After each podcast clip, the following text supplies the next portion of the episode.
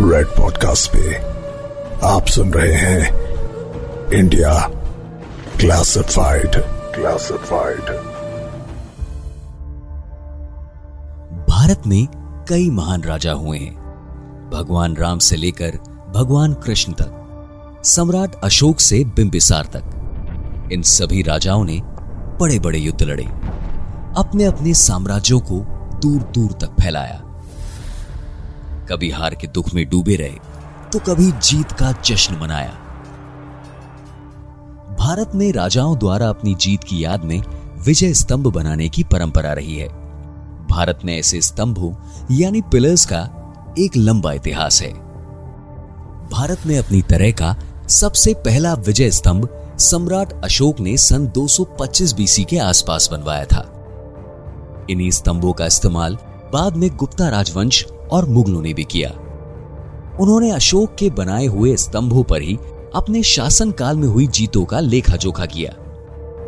इन स्तंभों को देखकर ऐसा लगता है, जैसे अशोक की तर्ज पर दूसरे राजा भी इतिहास में अपना नाम दर्ज करवाना चाहते हो। आज हमें वर्तमान मध्य प्रदेश के बेस नगर में इंडो ग्रीक राजदूत हेलियोडोरस का स्तंभ भी दिखता है। साथ ही मध्य प्रदेश में ही गुप्ता शासन काल का एक बहुत ही सुंदर गरुड़ ध्वज स्तंभ है, जिसका टाइम पीरियड 485 सीई का बताया जाता है। लोहे के ऐसे खंभे भारत में कई जगहों से मिलते हैं, लेकिन मध्य प्रदेश के धार और कर्नाटक के कोड़ा चादरी में पाए जाने वाले स्तंभ काफ़ी प्रसिद्ध हैं। इसी तरह के विजय स्तंभ ग्रीस, रोम, इथोपिया जैसे देशों में भी मिलते हैं। इसके अलावा, राजस्थान के चित्तौड़ और अफ़गानिस्तान के जाम और घोर जैसी जगहों पर भी विजय स्तंभ देखे जा सकते हैं। दिल्ली में मौजूद कुतुब मीनार भी विजय स्तंभ ही है। इन सारे विजय स्तंभों पर समय ने अपना असर दिखाया है। लेकिन दिल्ली में कुतुब मीनार के कॉम्प्लेक्स में दिखाई देने वाला गुप्ताकालीन आयरन पिलर समय की मार से अछूता रहा है। कहने का मतलब यह है कि करीब 1600 साल पहले बने हुए इस विजय स्तंभ पर आज तक जरा सी भी जंग नहीं लगी है। दिल्ली के इतने कॉम्प्लेक्स वेदर को 1600 साल से झेलते आ रहे इस पिलर पर मौसम का कोई असर दिखाई नहीं देता। यहाँ तक कि इस पिलर पर किया गया रंग भी 1600 साल में काफ़ी हद तक वैसा ही है। लेकिन आयरन, जिसकी रस्टिंग रोकने के लिए हमें आज भी एडवांस टेक्नोलॉजी यूज़ करके इतनी मेहनत करनी पड़ती है, उसे इतने समय पहले रस्टलेस कैसे बनाया गया होगा? इस आयरन पिलर के इतिहास और इसके रस्टलेस सीक्रेट से पर्दा उठेगा आज के इंडिया क्लासिफाइड एपिसोड में मेरे यानी सुदर्शन के साथ। दिल्ली में आज तक मौजूद इस आयरन पिलर का वज़न साढ़े छह टन है, जिसकी लंबाई 7.3 मीटर है। एक पतले से शाफ्ट पर एक और नेट अबैकस दिखाई देता है। आयरन पिलर के शाफ्ट पर एक इंस्क्रिप्शन है। इस प्राचीन इंस्क्रिप्शन की भाषा को पैलेंटोलॉजिस्ट ने फोर्थ सेंचुरी सीई में प्रचलित संस्कृत भाषा और ब्राह्मी लिपि के रूप में पहचाना है, जिससे साफ़ होता है कि इंस्क्रिप्शन गुप्ता राजवंश के शासन काल में लिखा गया है।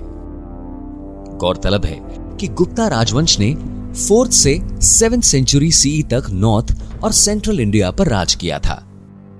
आयरन पिलर के इंस्क्रिप्शन के अकॉर्डिंग ये पिलर राजा चंद्रा ने किसी लड़ाई में जीत को सेलिब्रेट करने के लिए बनवाया था। कहा जाता है कि यह आयरन पिलर हिंदू भगवान विष्णु को समर्पित था।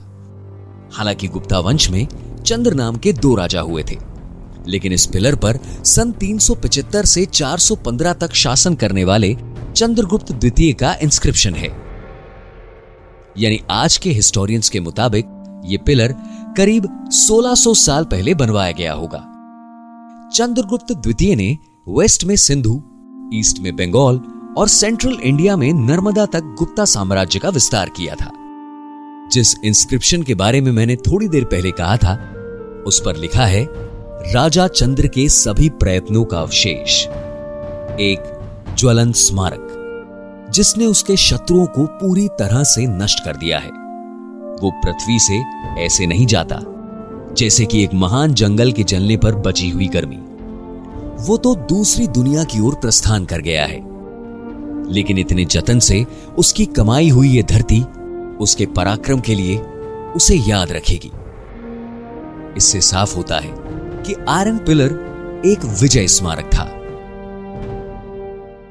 इस इंस्क्रिप्शन में चंद्र नामक जिस राजा का उल्लेख है, जिसका साम्राज्य आज के भारत की सभी सीमाओं से भी आगे फैला हुआ था हिस्टोरियंस का मानना है कि इंस्क्रिप्शन राजा चंद्रगुप्त मौर्य प्रथम या द्वितीय को संदर्भित करता है। लेकिन इस नैरेटिव में एक प्रॉब्लम है।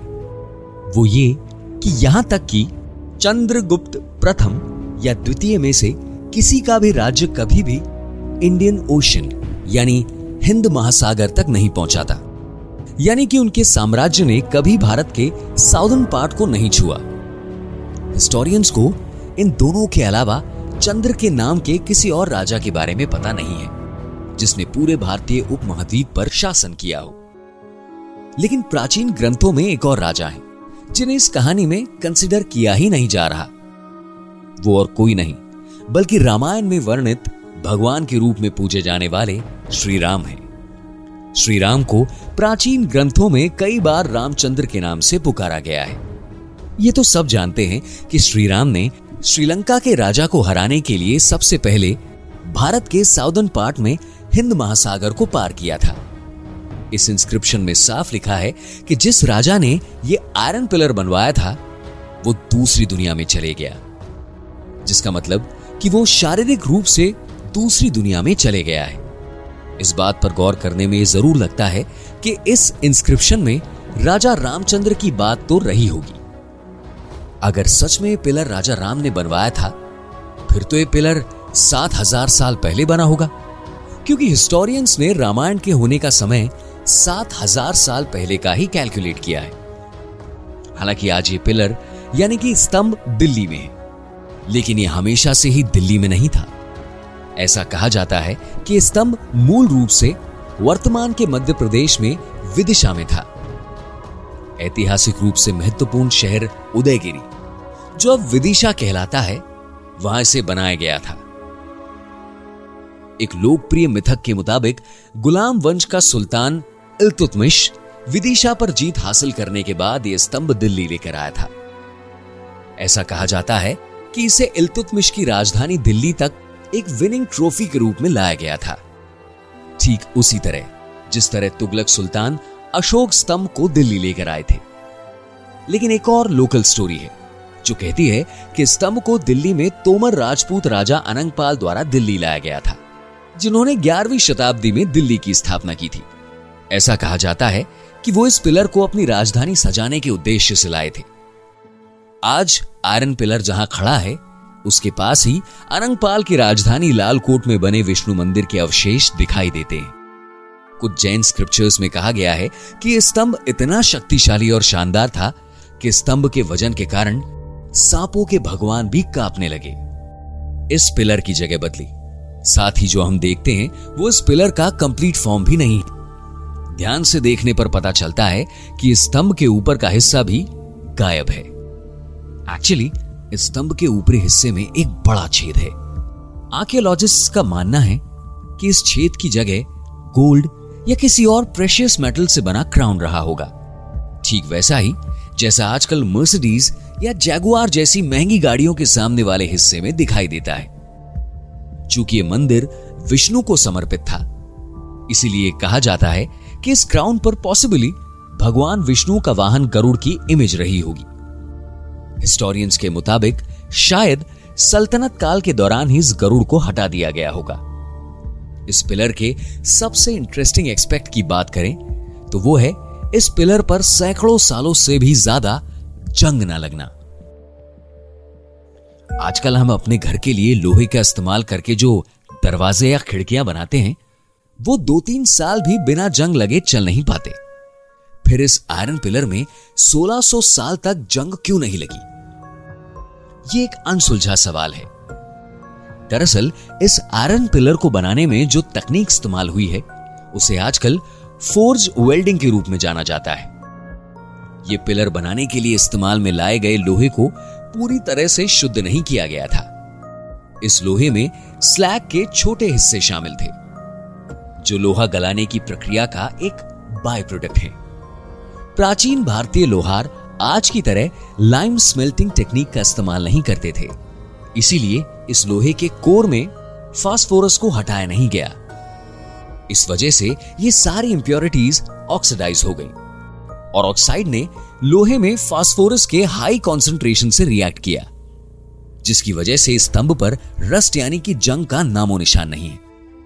पुरानी स्मेल्टिंग टेक्नोलॉजी और लोहे से ना हटाई गई इंप्योरिटीज के कॉम्बिनेशन से ये स्तंभ आज तक वैसा ही दिखाई देता है, जैसा सैकड़ों साल पहले था। आईआईटी के प्रोफेसर आर बाला सुब्रमण्यम ने इस पिलर के बारे में रिसर्च करके निष्कर्ष निकाला कि फास्फोरस और ऑक्साइड्स के रिएक्शन की वजह से इस पिलर पर एक प्रोटेक्टिव लेयर बन गई है, जो इन स्तंभ पर जंग नहीं लगने देती। इतना सब कहने के बाद भी आज के साइंटिस्ट्स और हिस्टोरियंस को आज भी पूरी तरह से विश्वास नहीं हो पाया है। और इसीलिए इस आयरन पिलर को लेकर रिसर्च आज भी जारी है। हमारे देश के अलग अलग हिस्सों में रामायण से जुड़े कई स्मारक मौजूद हैं। तो क्या ये आयरन पिलर भी राजा राम के होने का सबूत है? या फिर ये चंद्रगुप्त द्वितीय का विजय स्तंभ है? ये सवाल आज भी ज़िंदा है। इस पिलर की एंटी रस्टिंग प्रॉपर्टीज़ के बारे में और भी ऐसे कई सवाल हैं जिनका जवाब ढूंढना ज़रूरी है। अगर आपके मन में भी सवालों का जवाब ढूँढने की ललक है तो सुनते रहिए India classified with me, Sudarshan. You are listening to Red podcast India classified creative team Piyusha Bhargava Rohan Bapat sound design by Sudhir Tiwari send your feedback and suggestion writers at podcast at Red F M dot I N